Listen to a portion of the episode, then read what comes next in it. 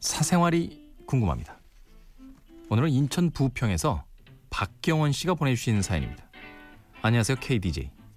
제가 드라마는 좋아라 해도 예능 프로는 그리 즐겨보진 않는데 요즘 완전 재밌게 보는 프로가 하나 생겼습니다. 바로 히든 싱어입니다.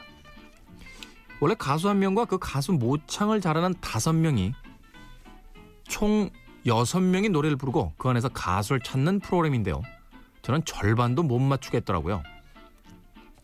제 생각엔 가수들보다도 수많은 음악을 듣고 날카로운 비평을 하시는 팝 칼럼니스트 분들이시나 소리 전문가인 분들이 나오시면 정말 잘 맞추실 것 같은데 방송을 보셨는지 잘 모르겠지만 그래서 평소 음악을 많이 들으시는 KDJ께서는 혹시 방송 보셨다면 얼마나 맞추셨는지 보시지 않았다면 얼만큼 맞추실 수 있으실지 궁금합니다. 알려주세요.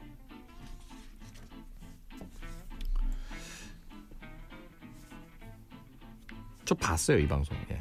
몇 번 봤는데, 음, 한 절반 맞췄습니다. 절반. 예. 모르겠어요 저도. 어. 이게 사실 그런 것도 좀 있더라고요. 본래 가수분들은 약간 힘을 뺀 척 부르시는 느낌이 있고 모창 가수들은 그 특징을 아주 강조해서 부르는 듯한 느낌이 있는데 이게 뭐라고 할까 실전 심리라고 해야 될까요? 아, 현장의 음이 이렇게 들리면 이게 일부러 그러는 건지 아니면 원래 그런 건지. 이게 잘 모르니까. 긴가민가 해요 사실. 예. 차라리 CD로 딱 녹음이 돼 있는 음악을 딱 들으면 오히려 그거는 찾기가 편할 것 같아요. 어, 왜냐면 수십 번 뭐 들었던 수백 번 들었던 음악들도 있으니까. 근데 이제 현장에서 노래를 하게 되면 그렇잖아요.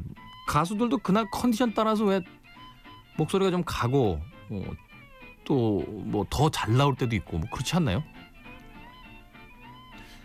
아마 그러니까 왜 예전에 그 배철수 선배님의 그 음악 캠프 때 배칠수 씨가 그 오프닝 한 적 있죠? 그죠? 2부에선가? 3부에선가? 네. 배칠수 씨가 배철수 선배님하고 똑같이 오프닝을 했어요. 사람들이 몰랐다는 거 아니에요. 네. 그렇다니까요. 그 정말 재주가 있는 분이 마음 먹고 흉내를 내버리면 구분할 수 있는 사람이 그렇게 많지 않을 겁니다.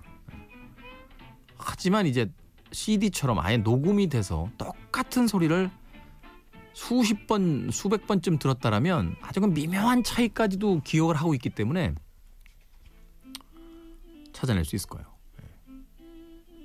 그 프로그램이 그래서 실제 가수를 등장시키는 거 아닐까요? CD 듣고 찾으라고 하면 찾을지도 모르니까. 예.